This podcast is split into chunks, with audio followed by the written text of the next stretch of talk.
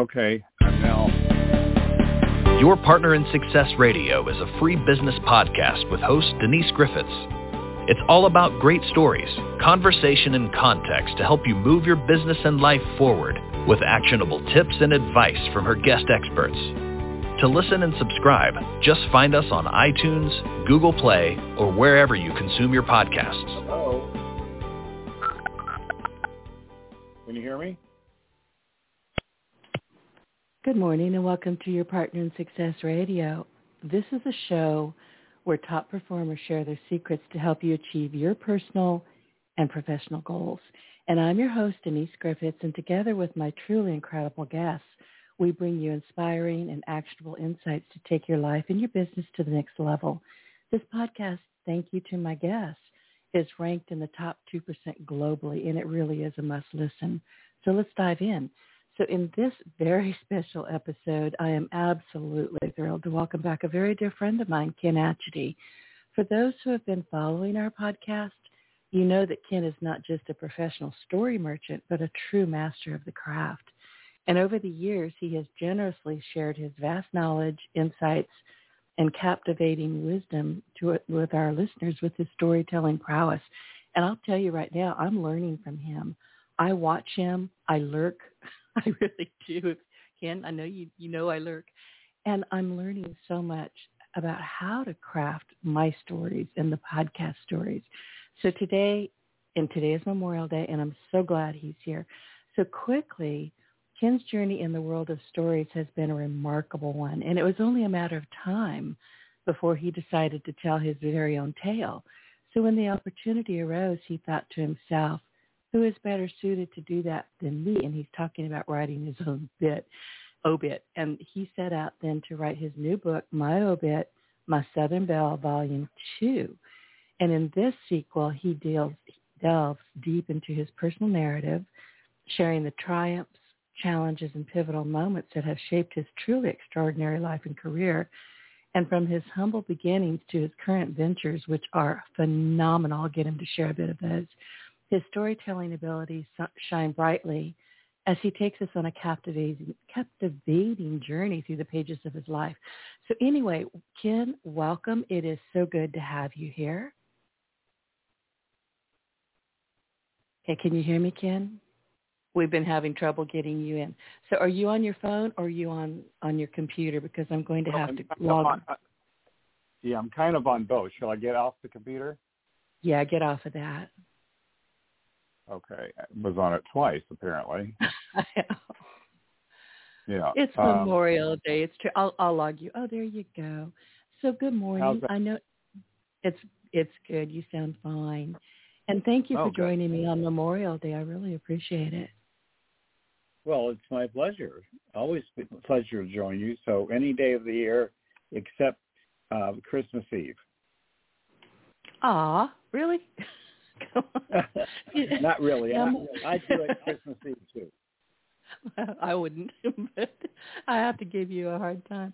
So I have got both of your books, my obit, my Southern Belle, which I have to tell you, you started here in Southwest Louisiana, wound up in California. I started in California, wound up in Southwest Louisiana, but you know, in many ways we're twins here. Yeah, well, that's the balance of justice, I guess. Yeah, there you the way go. It works. It is, and I mean, I love your stories. And of course, you were born not too far from me down the road, and I have your first book, your daddy's book.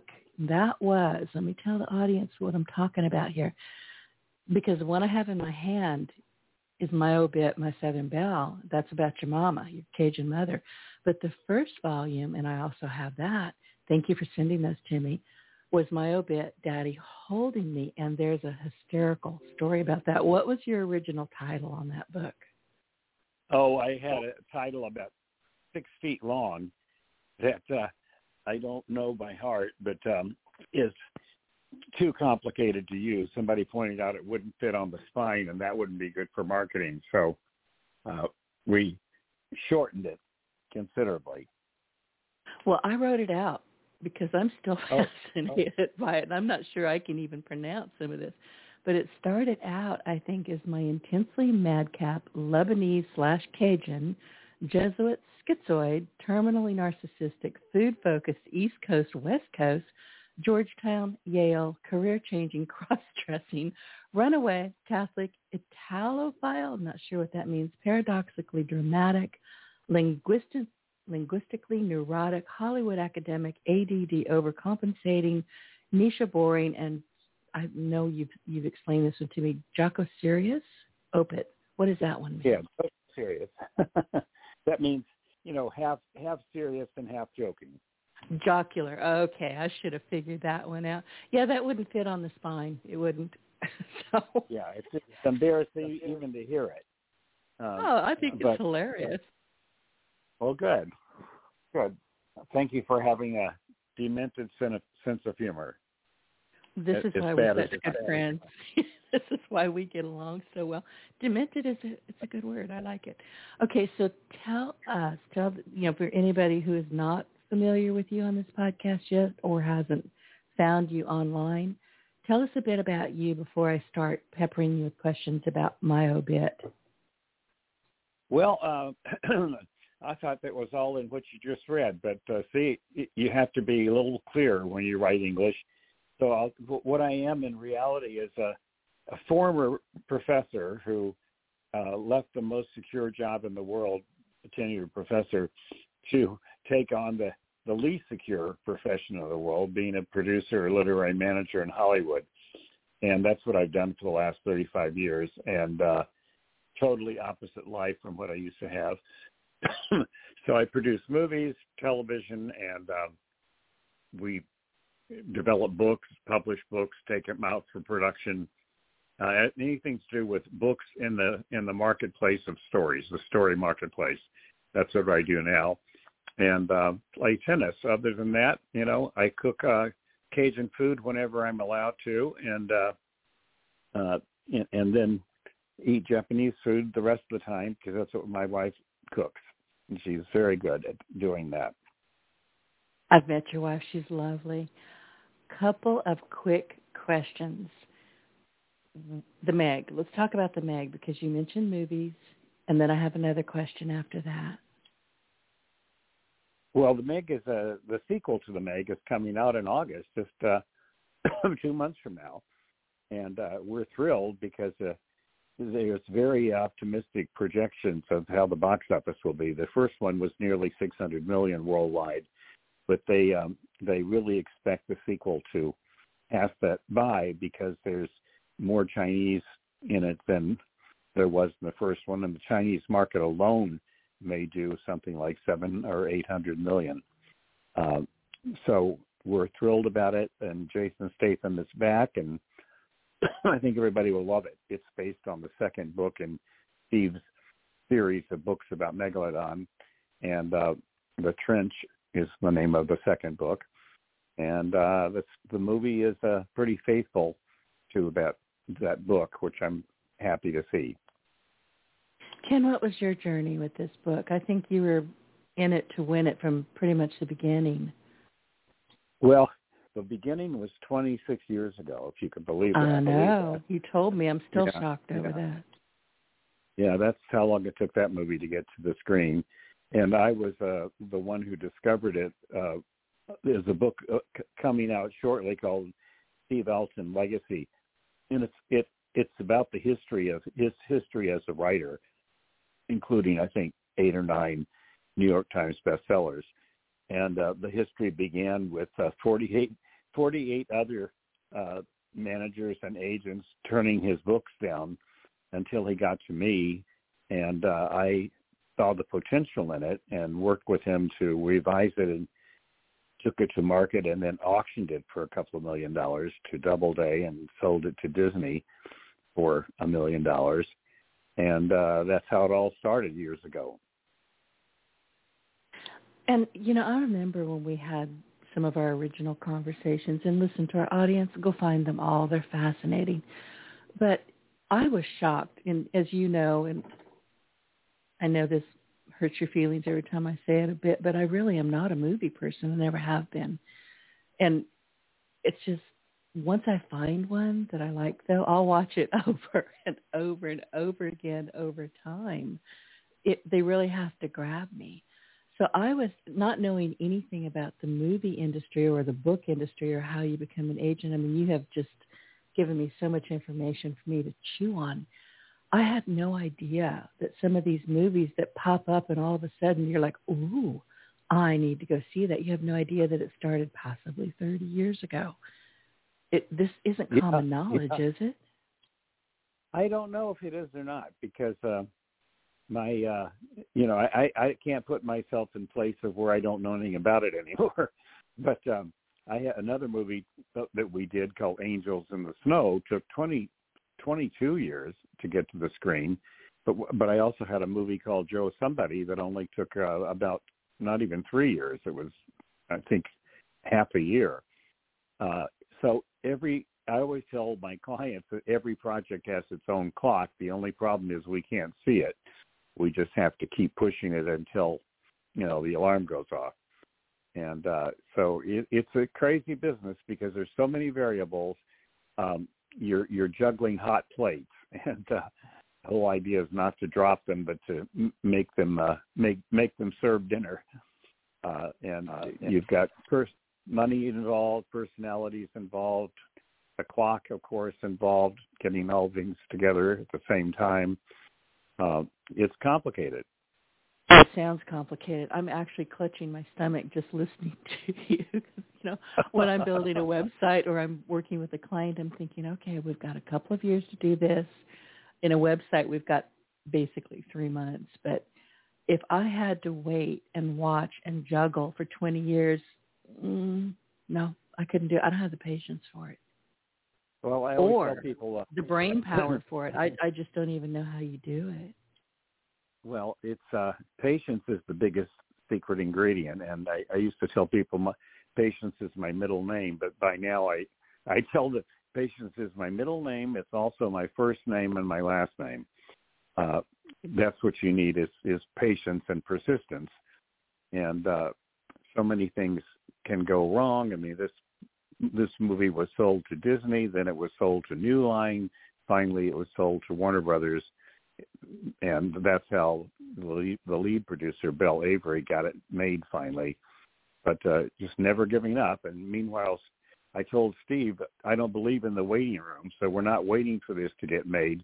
Let's see what else we can do in the meantime. And in the meantime, he went ahead and wrote, I think, a total of 18 books at this point, uh, most of which were bestsellers. And uh, you know, when the finally came, it was not the the huge event that you know he thought it would be at the beginning because he'd been waiting so long and or he was so involved with other books by not waiting but doing something while you wait.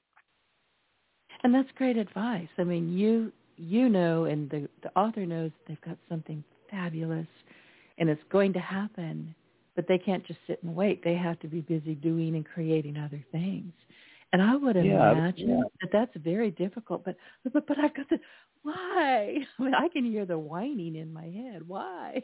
Why isn't this happening right now? Well, because you're you're having the wrong conversation when you do, when you whine like that. Because nobody cares about people whining. They only care about people doing things.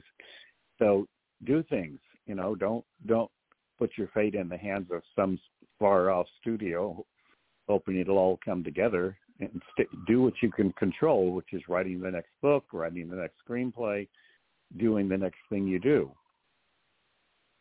And, and uh, I wanted. What, go ahead. I'm sorry. I was just going to say that that's what I what I do with the waiting room is uh, work on other things.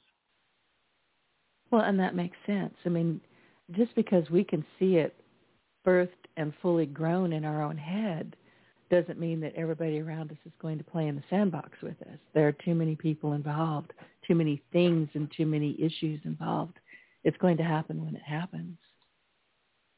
Yeah, exactly. When in Hollywood, when they say I'll get back to you, they don't mention it, although it may take twenty years. but, yeah, that's always never that's know. always shocking to me that that's. But you know, once you explain it to me again, I get it. But the first time we talked about this, I was genuinely shocked. I really was. But well, I'm, I'm sorry to be the, I'm sorry to be the the bearer of rude tidings, but that's just the way it is. you've got to have persistence. You can't, you know, if you come into this business with a deadline, like, oh, I'll try this for five years, and if it doesn't work, I'll go back to my bank job. Mm. That doesn't work. You have to, you you can't put a deadline on a Hollywood career. You just have to say, I'm gonna, I'm gonna, as Grant said, I'm gonna hammer it out on this line if it takes all summer. And that's that you've got to have that attitude. And that makes sense. So what I wanted to ask you before we go into the book, the new book, you do a lot. I mean, you started out, I think, as an agent. Is that right? And then now you're you're publishing books. And tell us why you're publishing books, because I remember the story. But tell us again, yeah. if you would. started out as a producer, and then I segued into being a literary manager as well, to give me more to do in the waiting room. And then uh, we started publishing books about 10 years ago because uh, we still sell books to New York, but in order to sell books to traditional publishers anymore, the, the author has to be a national name. Um, they're just the, all, what happened in the last 10 years is all the big publishers, of which there used to be 48, are now four, uh, were oh, acquired. I thought it was five.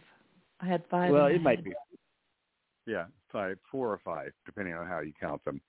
One of them one of the the the, the four one of the five recently merged with you know another one so, okay. so it's four but um what happened is they were all acquired by international conglomerates and and the the rules changed. Instead of accepting books because they thought they were wonderful books which is the old rule they started accepting books only because the author had what they call a platform which means that they have a mailing list of a million or more. And uh you know, or people who know them, visibility all over the country. Um, so I that was working for me because I, I already built a, a second career as somebody t- who sold books to Hollywood, and suddenly it was harder and harder to to get my clients' books published because they weren't all you know Kennedy related or uh, Dracula related, like and and and shark related, the way you know these some of my biggest books were, or Governor of a State. We we published Jesse Ventura's books, and they were bestsellers. But suddenly, uh, the great books that weren't you know weren't household names, uh, they weren't buying them anymore because they weren't allowed to by their owners. so I, I thought about it after after a year of getting depressed about it, and I thought there's only one way out. I got to start my own publishing uh, firm to have books in my hand when I go to lunch and go to meetings, and, and that's what I did. And at this point, we've published over, God, I don't know, 300 books uh, under Story Merchant Books, and that gave me books to take and sell, like Gambino, which is one of our movies that's in casting right now, was based on a book that we published and developed, and uh, it, it was uh, I did it out of necessity. My goal with all my companies is to serve the needs of, of writers, storytellers who need a marketplace. And we pride ourselves on taking storytellers to the story marketplace and as many marketplaces as we can. And publishing is one of them. And of course, if we then sell the book uh, to Hollywood, then they will sell more books. So that's kind of how it all evolved through you know through pain and and grief, but it happened. But you're here. I mean, you're here now, and people don't have to depend on you know waiting for one of the four houses to say, "Oh yeah, we'll talk with you a little bit." You know, get on our calendar. You're here. You're here now. Yeah, exactly. I mean, I just took the bull by the horns, and as they say, and you know, decided I had to do it that way. I I knew everything about publishing because I'd been involved with publishing even during my 20 years as a professor, and uh, so we have books that look like books and they talk like books, and you know they end up being uh, in the hands of readers in Hollywood, and they don't care whether it was published by Story Merchant Books or by Random House. It just doesn't mean that much to them. What matters is that they are really good books and dramatic and able to uh, to serve the needs of audiences. Exactly. And as you know, I'm a voracious reader. Voracious reader. I'll read the yep. back of a cereal bottle. A cereal box. The other day, I was reading the back of a um, Tabasco bottle. Tabasco's right down the street from me, but I still learned something new when I was reading that label. But let's talk. I seriously did. Let's talk about your life in Southwest Louisiana. I mean, you were you kind of bounced around Cecilia, Breaux Bridge. Again, all of these are right down the road from me. Lafayette, Eunice, Iota, Basile. Tell us about that. well, it was a magical part of my life, and uh, I spent every summer, uh, you know, in a rice field, basically, uh, working with my uncle and my cousins who were in the rice rice business. They had 1,200 acres of land, you know, within spitting distance of where you are, and uh, we had to walk through the fields bare feet, uh, taking out what are coffee plants. They're, they were called. They're coffee weeds.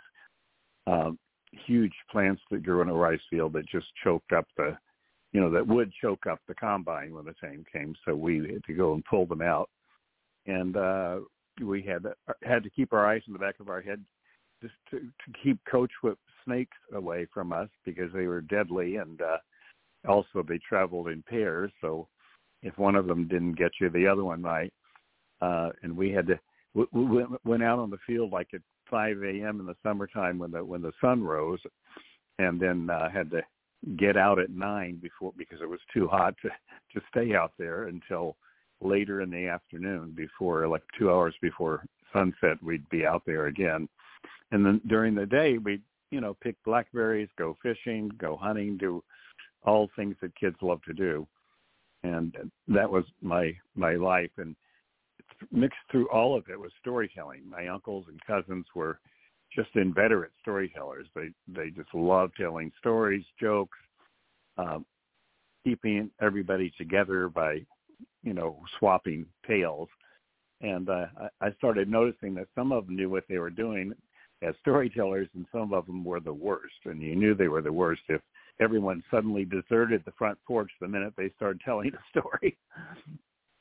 and and that, that that that taught me to look for what made a good story, what did make a good story.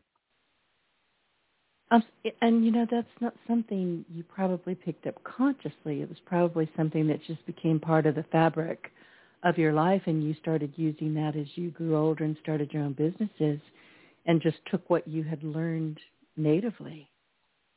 Yeah, exactly. I mean, that's that's what happened. I, I prided myself uh, on telling stories well, um, and I didn't even realize it was there was actually a profession behind that. That that it was, you know, that you could actually make money telling stories. And and then when I left the academic world, where I've been analyzing stories as a professor of comparative literature, um, I, and went into the story, you know, the story world, making some movies that were. I had an idea, and we turned them into 16 movies. My first project, but I realized that stories were dead serious because there were these people called trackers, and from Louisiana, the only kind of tracking I understood was with bloodhounds and you know beagles and uh, the Catahoula hounds, people like that. I mean, d- dogs like that. Those were trackers to me.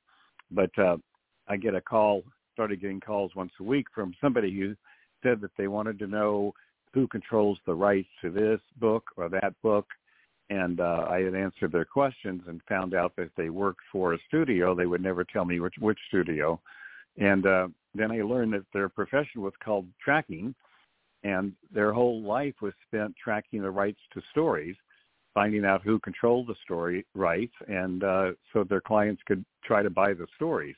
And I thought, wow, if there's that much business behind stories that they have trackers they pay a fortune to. This is truly the world of ideas, uh, unlike the academic world, which had always been called the world of ideas. It was a world of ideas, but not million dollar ideas. And uh, th- that got me all the more excited and made me realize how applicable all my storytelling from Louisiana was what was going to be. And you're right. I mean, here, this is Cajun country, Cajun. They're big, big, big storytellers. Like when I first came here, and I've been here a good bit of my life, but I remember asking my husband at the time, he's no longer my husband, he's actually gone, but I remember asking him, what language are they speaking? And he said English. I said, oh, no, that is not English. It was. But man, I couldn't understand It's a yeah, very, I know. Tick, tick accent. It's a very thick accent. But, oh, you yeah, know my, what? Go ahead. I was going to say my grandmother and my aunts all spoke French, you know, Cajun French. Cajun um, French, and, right. and, and they did. There was English spoken too, but uh, sometimes people couldn't tell the difference between French and English. You can't, and you know, I've been in places. I used to work a lot with Festival International Louisiana. I was a volunteer there for years, and I remember many, many times being in a room with people who spoke French, Parisian French, Quebec French, you know, because it was a French French festival, and Cajun people would be trying to speak to the French people, and I would me no French at all, really, interpreting. That's yeah. not what they said. I think I think this is what's going on here. It was yeah, crazy. It was it's funny. fun. It, it's funny because they the, the Cajuns can understand French from you know Paris, uh, but they're not the other way around. And uh, no, and I found out you know, as a professor, I found out that the reason for that is that the, this French spoken by the Cajuns in Louisiana is closer to uh, to Renaissance French, to 16th century French, than modern French is, um, it, it, because it didn't I evolve. Didn't know that. Yeah, I mean, it, it didn't evolve to the same extent modern French did, uh, because it was kind of in a little island of, uh, you know, its own little island in Louisiana and uh, it wasn't until I think in 1929 the U.S. government said it was illegal to, or the yeah, some government said it was illegal to speak French in Louisiana, and everyone had to speak, you know, stop speaking French and speak English. My mother went through that, and uh, it was kind of shocking. And and then a, a company called Codofil, which is the Codofil, Society right. right to re- to restore French in Louisiana started trying to reverse the trend before French, you know, Cajun French completely died out, and thank God it. I think it survived because, you know, plenty of people still speaking Cajun down there. It's Cajun immersion now, but there are still a few people who have not passed yet who cannot speak English. They're yeah, born and raised here, but they never really learned how to speak English. They could understand it, they just wouldn't speak yeah. it. My grandmother was like that. She couldn't speak it, but you know, her her kids could. Um, course, they had to because they were in school, and, and it was you couldn't uh, go to school in French anymore. Uh, but she, you know, she kept her French, and I remember she taught me all my prayers in French, and uh, you know, uh, we we play bourrée in French. every, every, every, you know, people gossiped in the kitchen in French, and Right. I learned the best recipes in French, and it's an unforgettable part of my life. I know some great cuss words in French. I can't I can't say them. yeah, they sound so pretty. They're horrible. If you translate them into English, like, don't ever say that. But they, you know, French is always prettier than English, I think. Yeah. But you know what? We're talking about your roots here, and we were talking about rice and you probably you may know this, but the rice fields are long gone. I think the rice mills have been shut down some time back, but it used to be nothing but rice.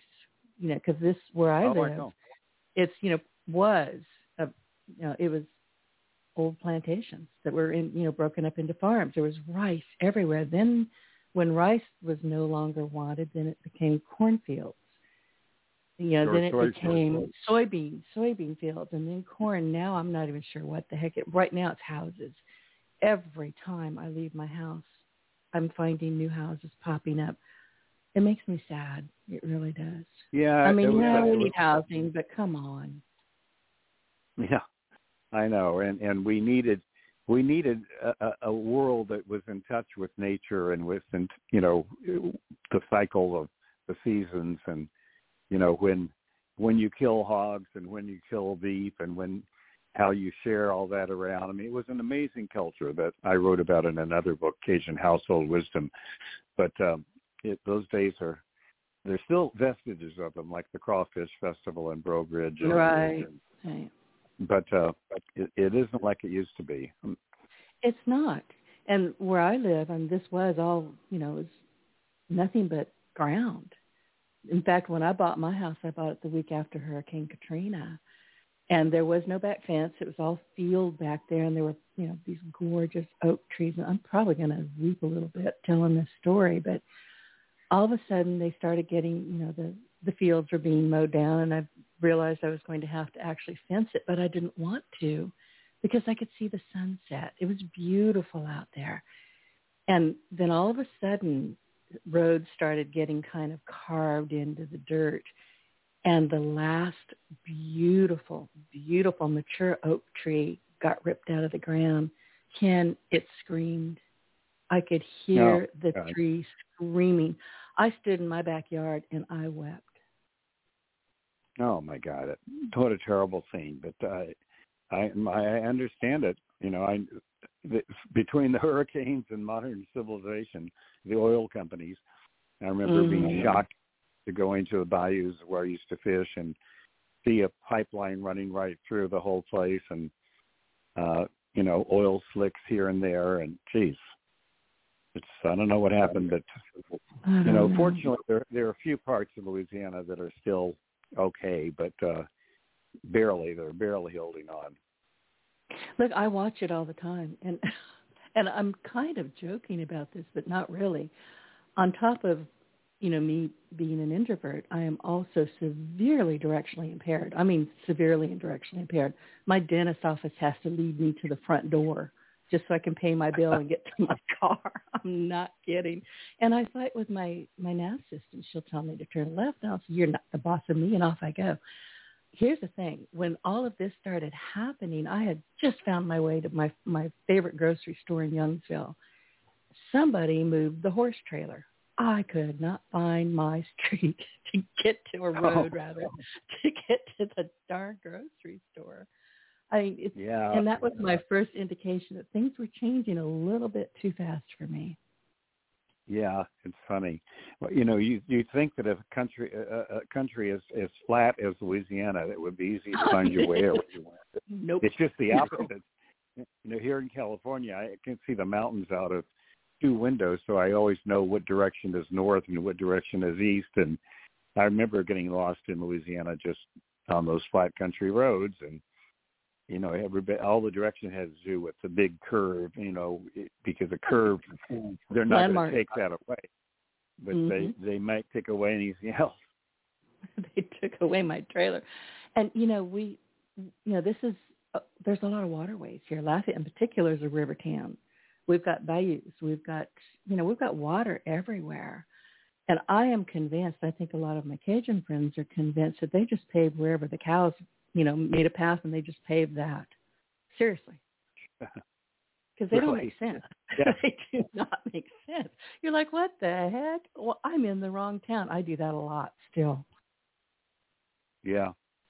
Well, it's uh, you know, the primary purpose of the roads and everything else has changed, and that's that's what's going on. Is that it's being reshaped.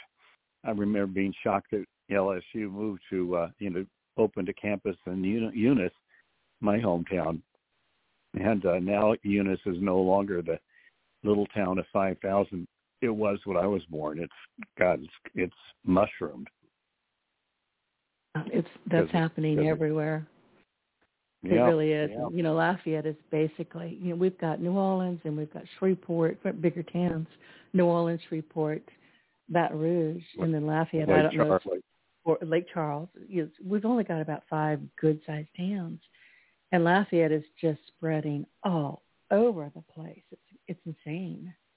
I mean, if there's yeah, any piece of ground that people are going to say, "Well, I need to build a house because I need to commute." Yeah, yeah. Just the idea of commuting is hilarious. To, you know, to to Southern Louisiana, it's uh, that wasn't a word we used back then. I know. My commute is about three minutes. By the time I get from the kitchen, trip over five cats, and then make it in here, it's three minutes. If I don't fall on my face, that's it. That's my commute. Listen, yeah, let's talk about commute. I, I can relate. Yeah, that's about the only. I'm just not seriously. I don't like to be out and about anymore. I don't know. Partly because I do get lost, but I don't need to. I mean, as we're saying, things have changed. I can order my groceries, and I do. I ordered my car online. I bought my house online. I really don't need to commute anywhere. But I wanted to ask you, Ken, we've talked about rice before, you talk about it in the book.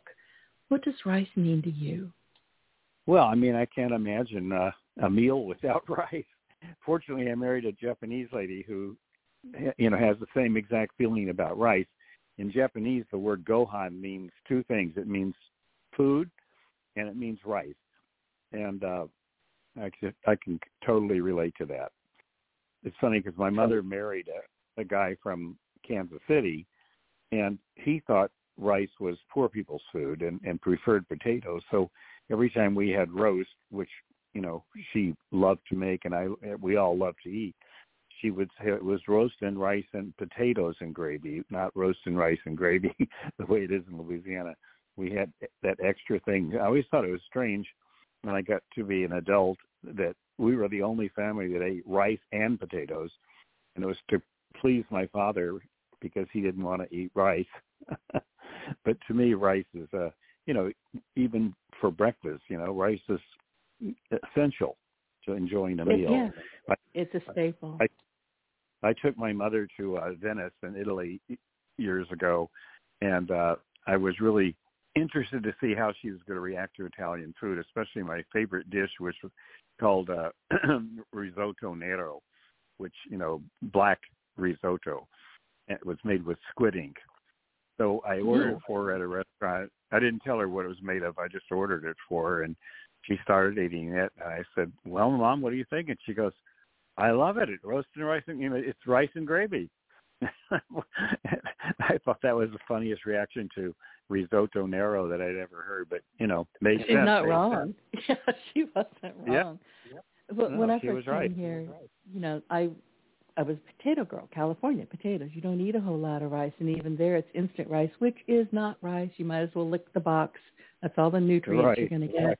It's not rice. Trust me on this. And then, of course, everything switched to rice, and like you, I, it's in every meal. I mean, it's always in something gumbo, crawfish etouffee. It's going to be in something. But rice is it. Oh, you talking about rice and potatoes, and I almost lost my train of thought. I have come across people here, and this shocked me. Maybe you just explained it, but I have come across people because I make a heck of a gumbo. It's delicious, and I'll have people say oh, they're coming. Are you going to make potato salad too? Like, no, I'm making gumbo and and rice. Oh, but I like potato salad in my my gumbo, and I just gag. But I make the potato salad. Yeah, I know that that that came along because of this shift in culture. Because when I was a kid, we did not eat potato salad with you know with gumbo or with anything. Oh no, uh, I still won't. Yeah, but I mean, it's it's funny. I know that every time I go down there now, I notice that potato salad is everywhere to be seen, and it's almost like people are afraid to afraid of rice. They don't understand it anymore. But uh, I haven't but, uh, noticed that, but I do know. I made potato salad yesterday. Had Memorial, you know, Day gathering here, and I always make potato salad. I don't like the stuff, to be honest with you, but everybody Yeah. that comes here, I always say, bring a container. You're taking this home with you because I won't eat it. But they love it, and some of the people that were here do add it to their gumbo. I just avert my eyes. I can't watch. Yeah, I I cannot even imagine that actually adding it to the gumbo. That's nuts. Well, it's You know, yeah, it's and like- you ought to see it once it's mixed. It's like, oh, now it just looks Yeah. like soup. It really does. Yeah, I can imagine. It looks like jambalaya, which not my favorite. no, I don't like anything with a, a tomato gravy at all. Okay, so your father was an accountant. So what did you learn from him? And then how do you juxtapose what you learned from him and with your mom to get where you are now? Because your mom was a country nurse. Yeah, she was uh she was uh, uh, you know worked in the fields until she got old enough to go to nursing school at Charity Hospital in New Orleans. And uh so my father uh, what I learned from him as an accountant is how to how to keep a business going, how to keep track of, you know, where the money is. And uh I couldn't have done it without him because most people in Hollywood don't have they have a creative brain or they have a business brain. They don't have a combination but my mother was the other side of it. She was the one who encouraged me to tell stories and to work with stories and uh and to go for it basically to do whatever I thought I could do. You know, somebody else can do it, you can do it. That was her attitude and so she basically egged me on and uh one of the stories I tell in this second book is that I, I was in the middle of a, my first huge deal. I was still a professor, but for a year I had been trying to raise the second half of a budget. Uh, I had gotten a, a guarantee from Warner Brothers for the first half, and they said you've got 12 months to find the other half, and then our half will kick in. And uh, I, I was, I think, in the month number 10 when I started dreading the fact that I wasn't going to be able to raise this money. And so she knew I was not happy because she could tell from my voice. And I, she said, "What is there anything I can do to help you?" I said, "Well, if you're serious, you could jump on a plane, fly out here, and uh, hang out with me for a week and tell me whether I'm crazy or not." So she said, "Okay," and she did it. And you know, she spent her days filling the freezer with gumbo and you know, shrimp etouffee and all the stuff that I she figured would last me through the, long winter. But uh, during the day, she actually sat in my office with me and listened to every conversation with attorneys, with companies, with supposed financiers, uh, with talent. Uh, sometimes she even listened in on the phone quietly. And at the end of the week, I said, well, what do you think, Mom? She goes, look, here's what I think. I think you, what you're doing is very, very complicated and very, very difficult. But I think that as long as you can continue doing it, as long as you can stand, you know, the anxiety, you should just continue doing it as long as you can. And I thought that's what I needed to hear. And uh, sure enough, a couple of months later, you know, the other shoe dropped and I got the other half of the money and things went very rapidly after that. And so what she gave me was that drive to go for it. Uh, whereas my father, you know, gave me be careful, you know, count your money, be wise about that. Um, she gave me the other, the wild side that you have to have in your heart if you, if you want to even fool around in this story marketplace. Well, it sounds to me, and it has always sounded to me, this is my own personal observation, but your father was very rational, very logical, very kind of set in his ways. And then your mom was intensely creative, whether she knew it or not. So oh, it sounds she to me all, like you all, got both the best worlds there.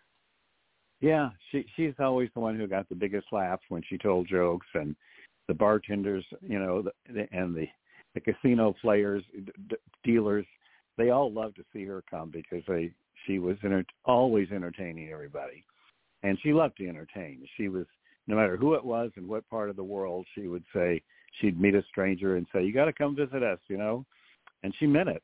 So there was often, you know, the guest bedroom was often filled with people uh, that she'd invited in in Chicago or in, you know, uh, Italy, who'd taken her on her word to come up to, to to stay with us. That happens here a lot, by the way when I first got when I first started being around Cajun people and understanding them, eventually I could understand what they were saying to me.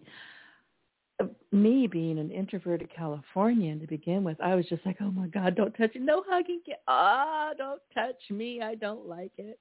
But after a while, I realized, and people are big huggers. I'm still not, but yeah, I don't want to, you know, punch people in the face anymore. But it's not that I ever did, but I would just tense up and go, oh, geez.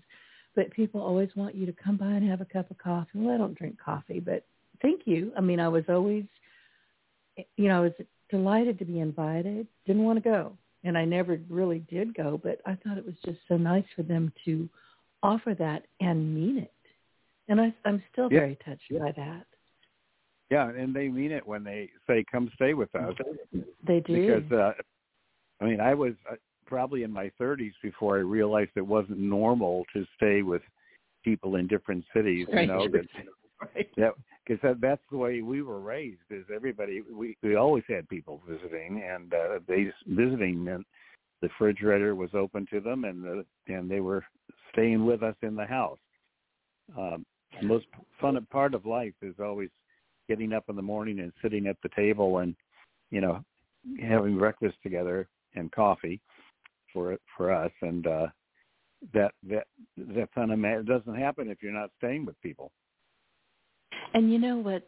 I again i i'm so fascinated by this culture. I really am. When i first came here i kept saying i have to go. Get me out of here. Hated california. Always did my mom said she swore that I was born a southerner. I was just born in the wrong part of the country. She wasn't wrong.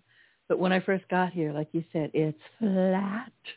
It is so flat here. We don't really yeah. see stars in the sky because of the humidity. We have two seasons, hot and hotter than hell. And six months of the year is really, I'm not joking. And six months of the year is hurricane season. So, you know, there were some things that I had to really get used to.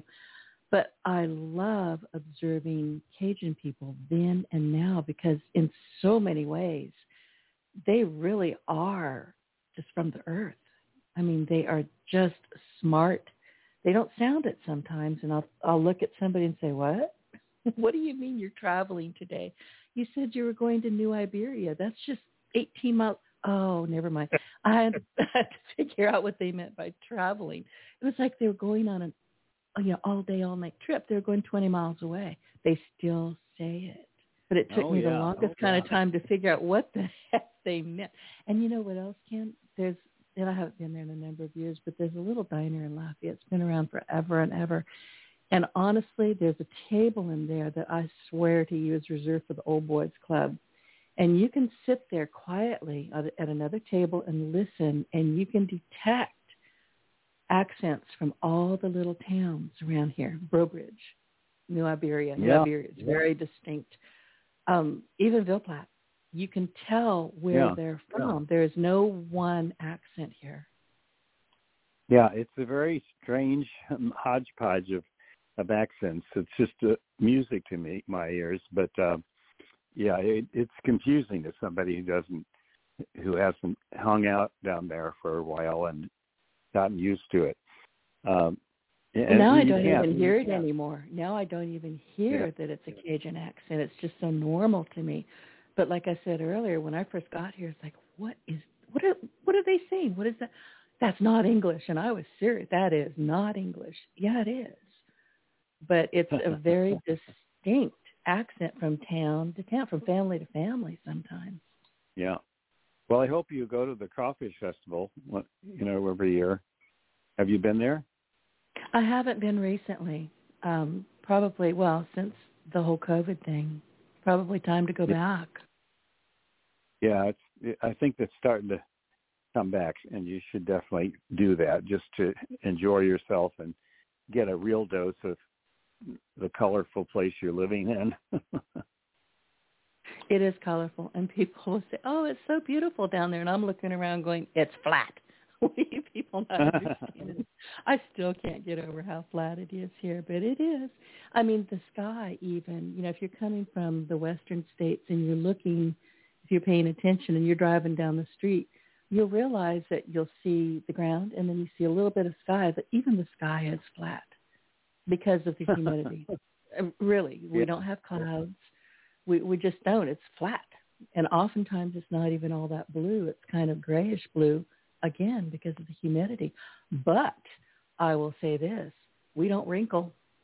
We don't dry out enough to get wrinkled. So there's that. That's right. Yeah, it's not that harsh California sun that never lets up. Uh, Right. But yeah, I think the highest hill in Louisiana is is about 40 feet high, and it's on the LSU campus where it's it's actually an Indian mound, but uh, there are no other no other hills to deal with. No. Unless you head West up Mount, Shreveport. You know, there's a little little Yeah. up there, Yeah. but not in A this little part up of the there. country. So Yeah. what are some of the, the current trends or the developments in your field and how are they impacting your work or your industry? What's that's a very long, complicated way of saying what's new. What's up? Well, the, the biggest new thing is the Writers Guild strike, which really shuts down the whole town in terms of buying and selling and making deals. uh, until it's resolved, and and it's got to be resolved because uh, the only way to get attention in Hollywood is to you know do something dramatic like a strike, and uh, you know it's it's a good thing because we gives us time to develop and get things ready to go, but it's a bad thing because we can't close the transactions like I just read an agreement this morning I'm supposed to take action on, but the minute I saw it was a WGA related agreement, I realized we couldn't do a thing with it until the strike is over. But um, the other big thing that's going on, and it's because of the shifting needs of the industry and realities, you know, like the streaming companies that Netflix that have all become so huge and powerful compared to broadcasters and even the, motion picture studios is one thing, but the other huge threat is artificial intelligence. I mean, that is a major problem because you can, if you're a company and and you own, let's say the, you know, the Charlie Brown franchise, uh, and you want to make another season of cartoons for the kids to watch, artificial intelligence can do it for you. Uh, you know, you you run it through the computer. You say, "Give me ten new episodes," uh, and it's got all the music in it already. It's got all the characters in it. It's got all the previous episodes ever made in it. And uh, you push a button, and you know, ten minutes later, you've got twelve new episodes, and that's uh, that's got to be dealt with. That is a troubling writers' issue. Uh, do we really want writers to be replaced by computers when it comes to pr- some programming? And that's what's going to happen because you know water always finds its level, and that's what's going to happen. Mm-hmm. It's going to happen. You know, so that's one of the issues. Right. No, I was going to ask you: Are there are some of these writers recognizing what what's coming or what's already here, and are they training themselves in AI to not do their work for them, but to enhance their work? Uh, you know that that's a good question. I don't. I actually don't think they're needed in the AI scenario. And uh, you know, At if all? you if you if you own the rights to Charlie Brown or something, some other series, um, and you have your, you know, you own computers of your own, uh, you know, why do you need a writer? Uh, why do you need to pay a writer when you, know you can just pay a technician to push a button? and uh, you know, kind of the, the kind of blunt, grim way to put it. But um, and it's more complicated than that, obviously. But that's what the writers need to be worrying about, and that's what they need to get resolved before it gets any worse. You know, it's So- already causing. Go ahead, because I have another question. Well, I was going to ask you. So, given all of that, is this really a smart time to have a writer's strike? Well, it's it's, it's now or never. Like when when would be a smart time? Because it's only going to get don't worse. know. Yeah. You know, it's only, it's only going to get worse, and uh, it's got to be resolved. And both sides need it resolved because the studios don't want to start changing their way of doing things and spending money without knowing that they can do that. They don't want to be stopped after they've already spent the money and told they can't use this stuff. You know, so it needs to be resolved. And uh, in the meantime, other things can go on. You know, we're casting some movies and moving along in other directions, raising money for films and all those kinds of things. So it's not like there's nothing to do. It's another example of the waiting room. You, while you're waiting, you you got to find something productive to do. So that's what we're all doing.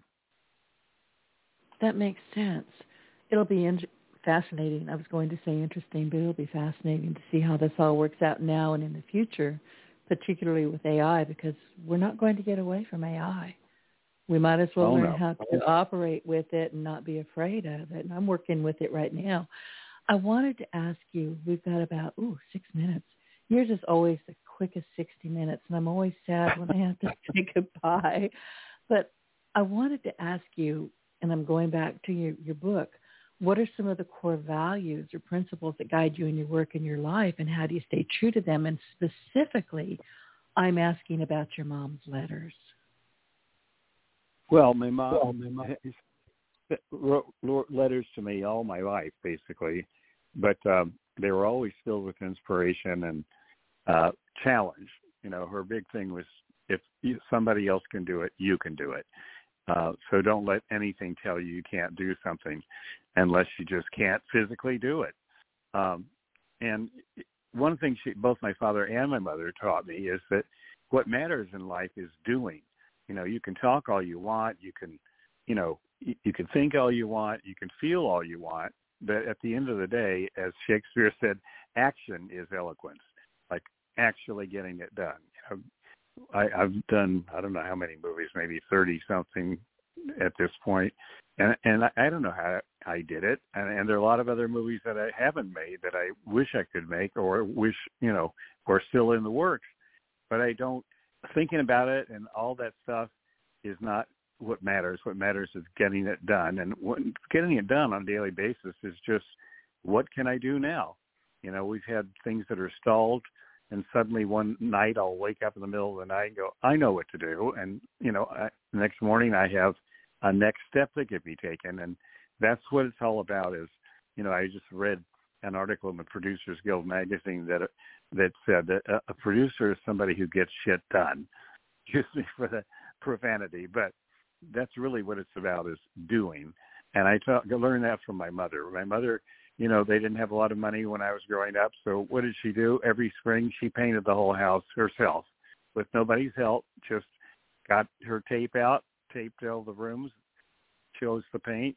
You know, got she got sophisticated one day and got a pan so she could use the roller, and and she just did it herself.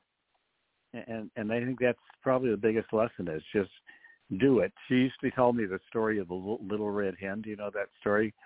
I do. You know who yeah, and that's that was my favorite fairy tale growing up. You know, just do it yourself, and uh, don't wait around for somebody else to to get it done. And that's hard sometimes. It's it looks like it's easier to get help, but sometimes getting help is more trouble than it's worth. And uh, that, that's my, my chief lesson I think I learned from her and my father both. And see, I I agree with that in I, I think I would phrase it a little bit differently from my perspective is that I I'm pig-headed. I want to do it on my own, and you know I will often just refuse to ask for help. But once I get moving, because I think, oh, I can do this on my own. I'm a big girl. I can do this. Eh, yeah, you know yeah. how that goes. But then once I get moving and people see what I'm up to, all of a sudden help just appears. They're like Denise, I see what you're doing. Yeah. Can I be of any assistance? You bet but I'm not having to hunt for it or beg for it or depend on it. It shows up when I need it. Yeah, commitment is where it begins, and once you've committed, yeah. all kinds of stuff, you know, rolls to your help. That's exactly right. Ken, it is always lovely speaking with you, and I know this isn't the last time you'll be here because you've got more books in you. I know you do. And honestly, I don't care if it's a book. You can come here any old time you want. well, it's great talking to you. It's like sitting on the porch, and that was my favorite thing to do growing up, and it's probably what led me to be doing what I do now. And you're a great person to sit on the porch with. Thank you. I, I thank you. I really love that. So before I let you go, Ken, tell people where they can find you, and if I've we've missed anything, because I know we skipped around a little bit as I want to do, but tell tell the audience anything that you think is important for them to know right now and where they can find you? Well, uh, you can find me at storymerchant.com. It's that simple, just storymerchant.com. Kind of introduces you to everything I'm doing with links and so on. And uh, you can buy my obit at um, Amazon.com and love it if you buy it and review it and uh, mention uh, Denise because uh, she's been a huge ally and uh, a delightful fan, and and uh, I love to hear from her. And so I have to keep writing books just so I can come back to the to talk to her on the show. That's right. Will, no pressure. Yeah. No pressure yeah. at all. By the way, y'all, when you buy the second book, well, buy them both, really. And I've got the Cajun recipe book. I've got so many of your books here in my entrepreneurial library. But if you go to my obit, my Southern Belle, crawfish pie recipe, page 212. Get it. Seriously, there's nothing better than a crawfish pie. Well, listen, everybody, as we come to the, the end of today's episode, sadly, I would like for you to request your valuable feedback. And if you found our insights useful and enjoyed the show, I would truly appreciate it if you could leave us a review and a rating on iTunes. Your feedback helps me grow and inspire more people on their success journeys. So be sure to hit that subscribe button, leave a review, and share Your Path to Success Radio with your friends and your colleagues. Thank you for tuning in, and I look forward to catching you on the next one. Ken, thank you. Happy Memorial Day. Well, thank you, Denise. Thanks for inviting me, and uh, enjoy the enjoy the weekend. Now, you know what? As soon as we're done, I'm taking the rest of the day off. Good, me well, too. I'm going to try. Right. That's the plan. So I'll talk to you Good. again soon. Good. Ken. Take care. Bye bye. Get your voice heard. If you would like to launch your own far-reaching podcast, contact Denise Griffitts at yourofficeontheweb.com and go to the podcast tab.